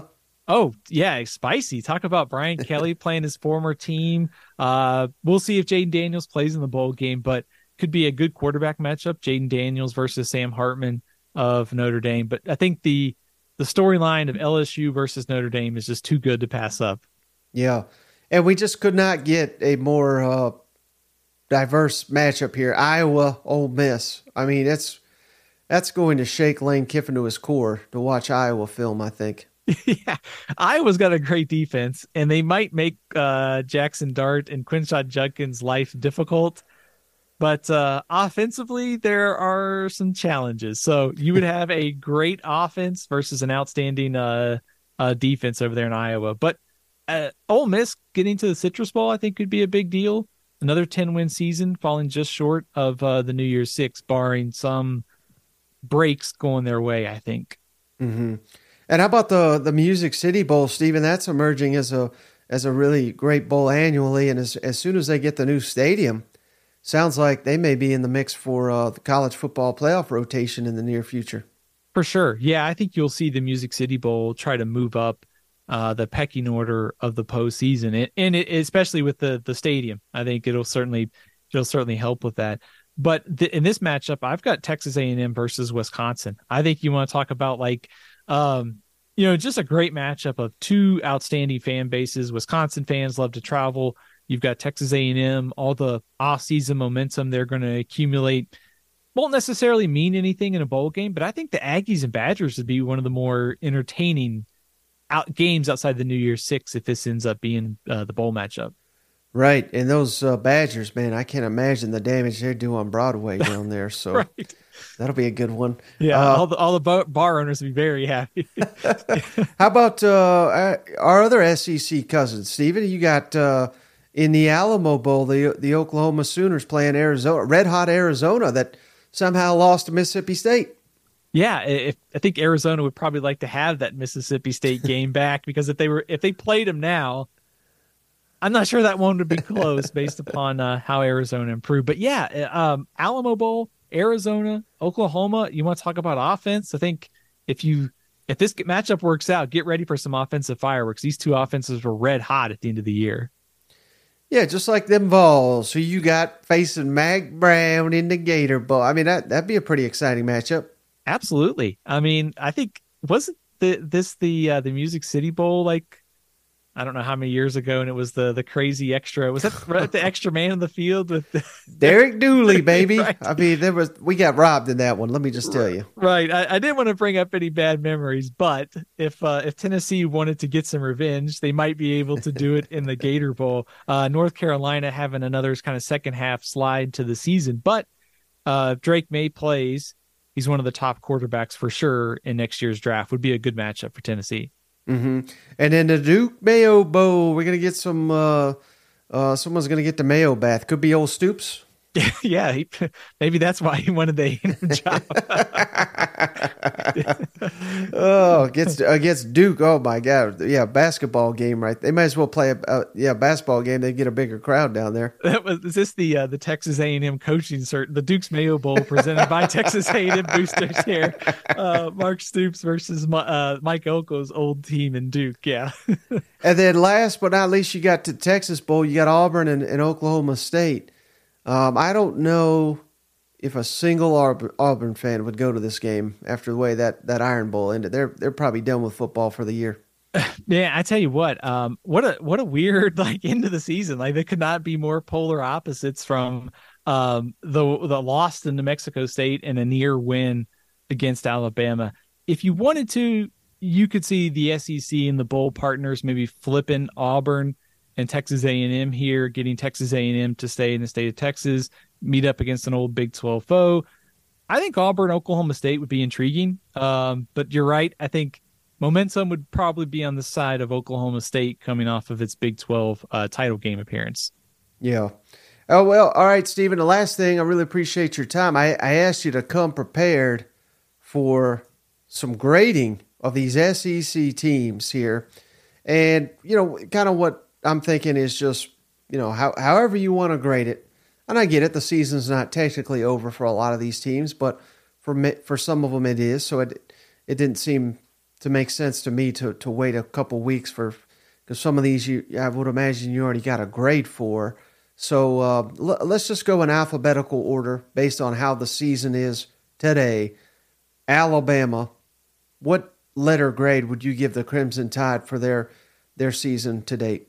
I have to, to give you a caveat that I've always been regarded as a very light grader. So uh, m- many times people have told me they wanted me as a professor in college for this reason. So um, take that for what it's worth. Uh, for Alabama, I gave him an A. Uh, so some early turmoil. I think fair to say the loss to Texas, the loss to or the bad performance against South Florida, I should say but they felt rebounded. like a loss. It felt like a loss, right? yeah, it definitely did. Uh, so they overcame all that early uh, trouble and still found their way to get to 11 and 1. They found their quarterback and they're playing for the SEC championship game. So I gave them an A. Uh, if you asked me in October, I think my grade would have been different though. Yeah, well, we're about to find out how easy of a grader you are, Steven. What would you give the Arkansas Razorbacks? I gave him a D uh, almost for for disappointment um, because you know coming into the season I thought they could be a seven maybe eight win team. They had the best quarterback in the SEC in the preseason rankings in KJ Jefferson. The loss to BYU early on kind of set the tone. Um, you give them credit for fighting. I think in the middle of the season when the schedule was tough, but too many bad uh, showings late in the season, disappointing losses to Mississippi State and BYU, and of course the coaching uh, whiff by Sam Pittman to hire Dan Enos and fire him during the season. Yeah. All right. How about Auburn, Steven? And I, I asked our uh, audience to give out grades too, and one one person got very creative. They they gave him an E for escorts. I'm, I'm, I do not think I don't think you would give Auburn that, but uh, uh, what grade would you give the Tigers? Oh, um, I don't know if I could top that one. uh, I, will go with C plus. So I think you give them some credit for pushing both Georgia and Alabama, the two best teams in the league. You got to give them a negative grade for whatever was going on with the passing game this year. It was abysmal, and uh, the quarterbacks, the receivers, often did not seem on the same page. Whatever it was and the loss to New Mexico State. I think they deserve that has to impact their grade. So bowl eligible, improved, but too many questions. And I like the performances against the best teams in the league, and that's why I gave them a C plus. Yeah, it would have been the most Hugh Freeze thing ever to, to lose to New Mexico State and beat Bama, but it nearly happened. They, I think to some extent they probably started looking to Alabama two weeks ago before they played New Mexico State, and oh yeah, a good New Mexico State team showed them what would happen if you overlooked them, basically. or maybe it's just Jerry Kill. I don't. I mean, you freeze. All right. How about uh, Florida? What grade would you give them? I gave him a C minus. Um, I really wrestled with this one because I I gave Billy Napier a bump for getting Graham Mertz on track this year. Preseason expectations were five or six wins. They hit that range. The win over Tennessee was good. Uh, performances against LSU and Missouri near misses, but like we talked about the start, just so many small things went wrong. So it's a C minus. I could maybe be convinced to go D plus. Um, are you? Do you think I'm too uh, kind with that? Definitely, I definitely. I mean, I get it, I get it. But we were sitting here at five and two, and there was there was a lot of promise, you know, and it's it's just kind of hard to get over that finish to be five and seven after being five and two. So this is uh, this is a borderline F for me. Plus, um, they ruined Tennessee's season, so that that may be part of it. Yeah, I think Billy Napier's texting me to see if I could be his athletic director next season. uh, probably the easiest one on the board. What what grade would you give Georgia? A plus. If undefeated again, in position to win their third straight national championship. They may not be as good as they were last year, but they're still a team to beat. No blemish on the record. A plus. Mm-hmm. All right. How about uh, Kentucky? C. I think the win over Louisville probably salvaged this one uh, for Mark Stoops because the great start to the season against an easy schedule, a win over Mississippi State to get bowl eligible, and then a collapse, but a win over Louisville kind of saves them. So I gave him a C. Um, you know, I don't love the defensive regression. I don't, I didn't, the Devin Leary experiment didn't work out as well as I thought. But to get to seven to five after beating your rivals should count for something. So C for Kentucky. Yeah, I almost wonder if uh, maybe A and M fans just missed that Louisville game because their, their game was on at the same time, and had they known Mark Stoops won that game, maybe they would have been uh, more warmed up to old Stoops. You know what? Yeah, hey, that's true. I guess. I guess maybe uh, if you're uh, Texas A&M, you would have just ha- like if you if you wanted Mark Stoops as your coach, you just wanted LSU to blow out A&M, and you could watch the full game. All right, how about uh, what grade would you give LSU? I gave him a B. Um, I, I you know I wrestled with this one too because I I do think they were a little disappointing, especially on defense.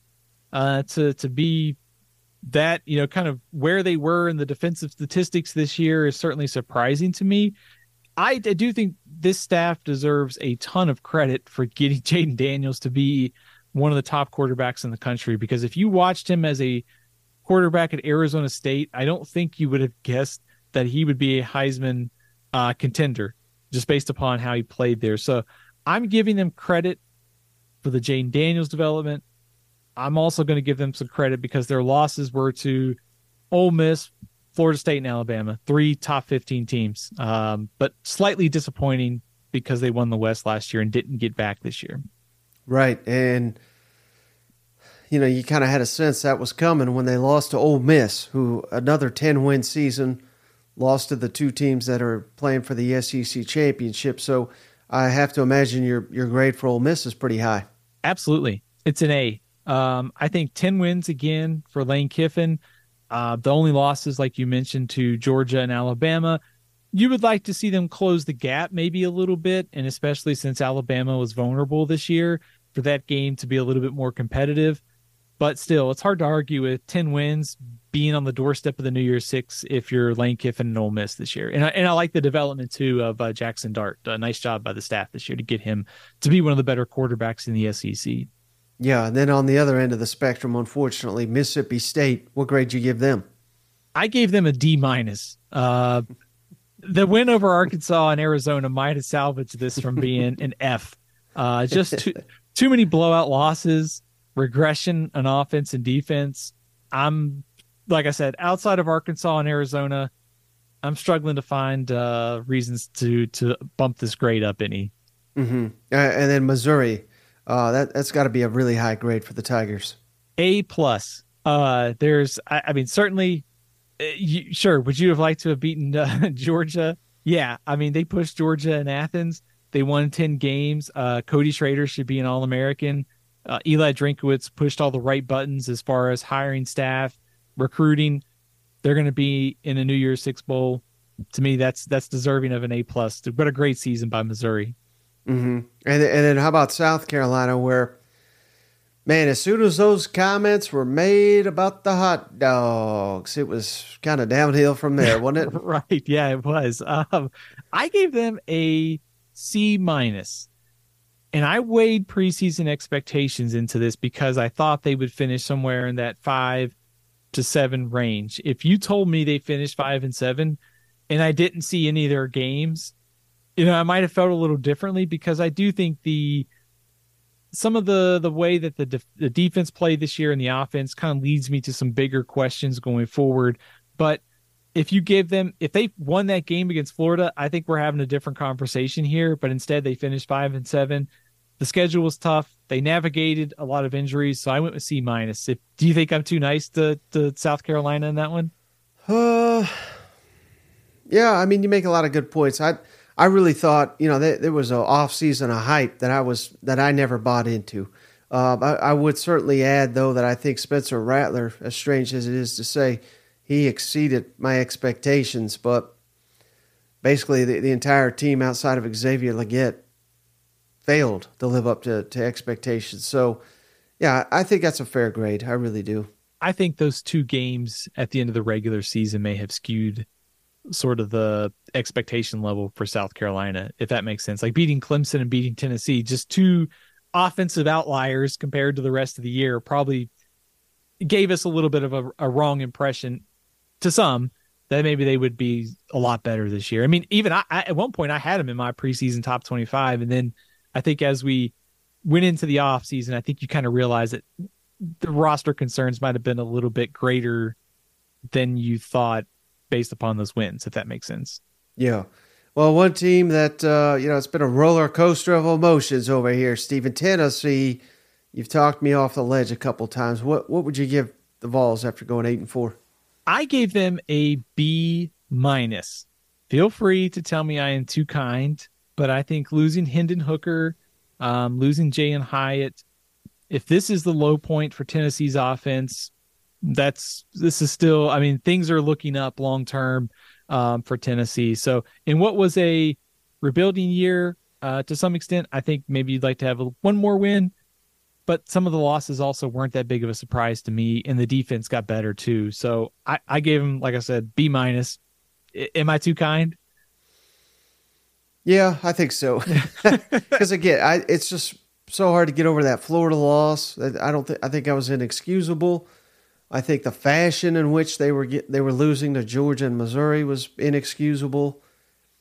And now could have totally turned it around had they had they beaten Alabama, which you may mock that that just that sentence, but they were they were in complete control of that game. They had, they had every every uh, path to victory there in Tuscaloosa. But yeah, they just kept. I mean, uh, I can't look at the schedule and see a, a good team that they beat. A and M, Kentucky, their best wins. That that doesn't impress me. You're probably right. Maybe I should have been a little harsher. Maybe like uh, a like a C, maybe. Yeah, pro- I, I, that's probably where I'd put it. I mean, I, I think there is something to be said. Like the losses, like you mentioned, like they weren't really competitive outside the first play against Georgia and Missouri going from you know where they were last season to New Year's Six, completely passing Tennessee, and then a pretty much a no show by Tennessee in Gainesville.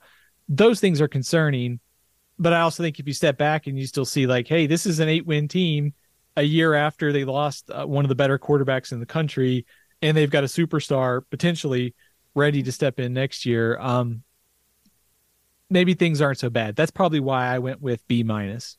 Yeah. Well, agree to disagree. All right. How about A and M? Where where you got them graded after they fired Jimbo? Which D. I give I give an A for firing Jimbo. Right. Yeah. Probably F for on field and A for for firing Jimbo Fisher. I went with D. Um, seven and five, which is obviously better than last year, but every kind of swing toss up game that they had, they pretty much lost it. You know, you think about Miami, Think about LSU, Ole Miss, Alabama, um, Tennessee. All those games were, I think, sort of winnable with all the talent that A and M has, and they lost all of them. So, uh, better, but not good enough. And I, like you said, A for getting rid of the coach, but D for on-field performance. Yeah, well, I would imagine speaking of poor on field performance, Vanderbilt. What that, that's to be an easy one, right? F. Um, I you know I tried to look at, at a reason to give them like a D. Ten straight losses, bottom of the SEC, basically in offense and defense. Let zero and eight in conference play. I'm not. I. It's hard to find reasons to be optimistic here. I think if, if I'm being unfair, please feel free to call me out, Mike. Nope, that's enough time on Vanderbilt as it is. Uh, how about our SEC cousins? So real quick, Oklahoma. You know, I was I was very impressed with the strides they made. Seemed to me they kind of ran out of steam there at the end, which I, which I guess is understandable in the middle of a of a rebuild, if you want to call it that. But that big Texas win that that was very impressive. Um, if I'm an Oklahoma fan, I'm pretty fired up about the future. Absolutely. So last year they were six and seven. And I think I was on your show this offseason, and I said, keep an eye because they lost so many close games that they'd be a lot better this year. Here they are, uh, 10 victories, and um, just on the outside of uh, the New Year's Six and, and finishing in the top 10. So I gave them an A minus. Uh, four wins better than last season. They beat Texas. They did run out of steam, like you said, at the end of the season, but also I think program trajectory coming into the SEC I think they're on rock solid foundation. Recruiting's going well. Line of scrimmage is getting better. Everything that they need to be competitive in the SEC is there, and they play a little bit of defense, although they're not quite there yet. Um, their defense be, is better now than it would be if Lincoln Riley was still the head coach, so that's a positive too. yeah, uh, and then how about Texas? Which hey, they don't get mentioned that often when it comes to uh, these teams still chasing a, a national championship, but they're still you know, on the on the outskirts of, of achieving that. Only one loss. It was a big loss, no doubt, but uh, you know they so much hype always with Texas, and they always fail to live up to it. But winning at Alabama, they they lived up to it this year, no doubt.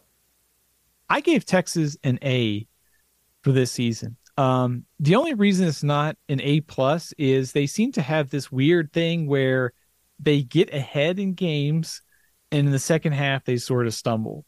And we saw this against Kansas State. We saw this against Houston and TCU.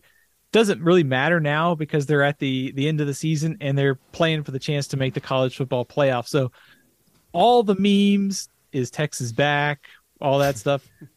They're, they're a win away and some help for making the college football playoff, and they beat Alabama in Tuscaloosa this year. So I, I think that's deserving of an A and maybe I'm even being uh, too harsh on them. It might even need to be an A plus. Mm-hmm. And and you know all this coach talk, Steven. I I know I, di- I didn't. I'm throwing you a curveball here right as we're closing out, but their future in the SEC: Sarkisian at Texas, Venables at Oklahoma. Which one do you think is uh, poised to uh, to last longer, so to speak, as the competition ramps up and and it's just a completely different animal than it than it is playing in the Big Twelve as a as playing in the SEC. Which, which coach do you think will have uh, a longer run at their current school? Was jokingly going to ask you how soon is the Alabama job going to come open, so, uh, so Steve Sarkisian can get in the mix there. hey, that could be that could be that's a fair question to ask too. I I think I, I think Sarkisian is probably the right answer here. Um, I like the job that Venables is doing. That that's no knock on on Brent because, like I said, the the program is in a very good spot coming into the SEC. Their defense has improved. It's still got some steps to go, but I I think just the foundation that Sarkisian has, and if Quinn Ewers goes to the NFL, they've got uh, Arch Manning. Brent Venables has uh, Jackson Arnold. They're both loaded with five star quarterbacks uh, for the future. But a little teaser here I think if you start looking ahead to next year, I think Texas is going to be in the top eight, six, maybe of preseason polls with Alabama and Georgia. So um, Oklahoma won't be far behind, but I think Texas is going to be ahead next year coming into the SEC. Yeah. Hmm.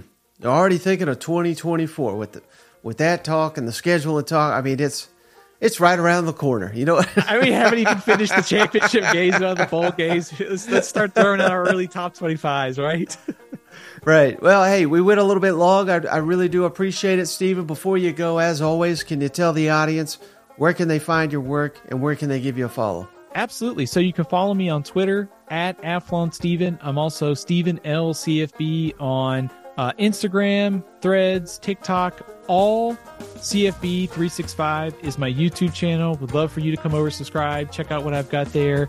And I co host the Cover 2 podcast uh, at Athlon Sports. It comes out on Wednesdays. We preview everything in college football. So, Wednesdays, Cover 2 podcast. Uh, would love for everyone to check that out as well. All right. So, hey, Steven, thanks again. Can't wait for next week. What a epic weekend of games we got here. Not only, uh, not obviously, the SEC championship, but so many others the ACC, the Big Ten, the Big 12. They all have, Pac 12, all have playoff implications, and they could determine how many, if at all, how many teams from the SEC go to the college football playoff. Cousin Shane be back on the next episode. That's going to do it for this one. Appreciate each and every one of you. We'll catch you on the next one. Hey, buddy, this beer's for you, Mike, and cousin Shane. That SEC podcast loves the pirate, and the pirate loves that SEC podcast. Hail State.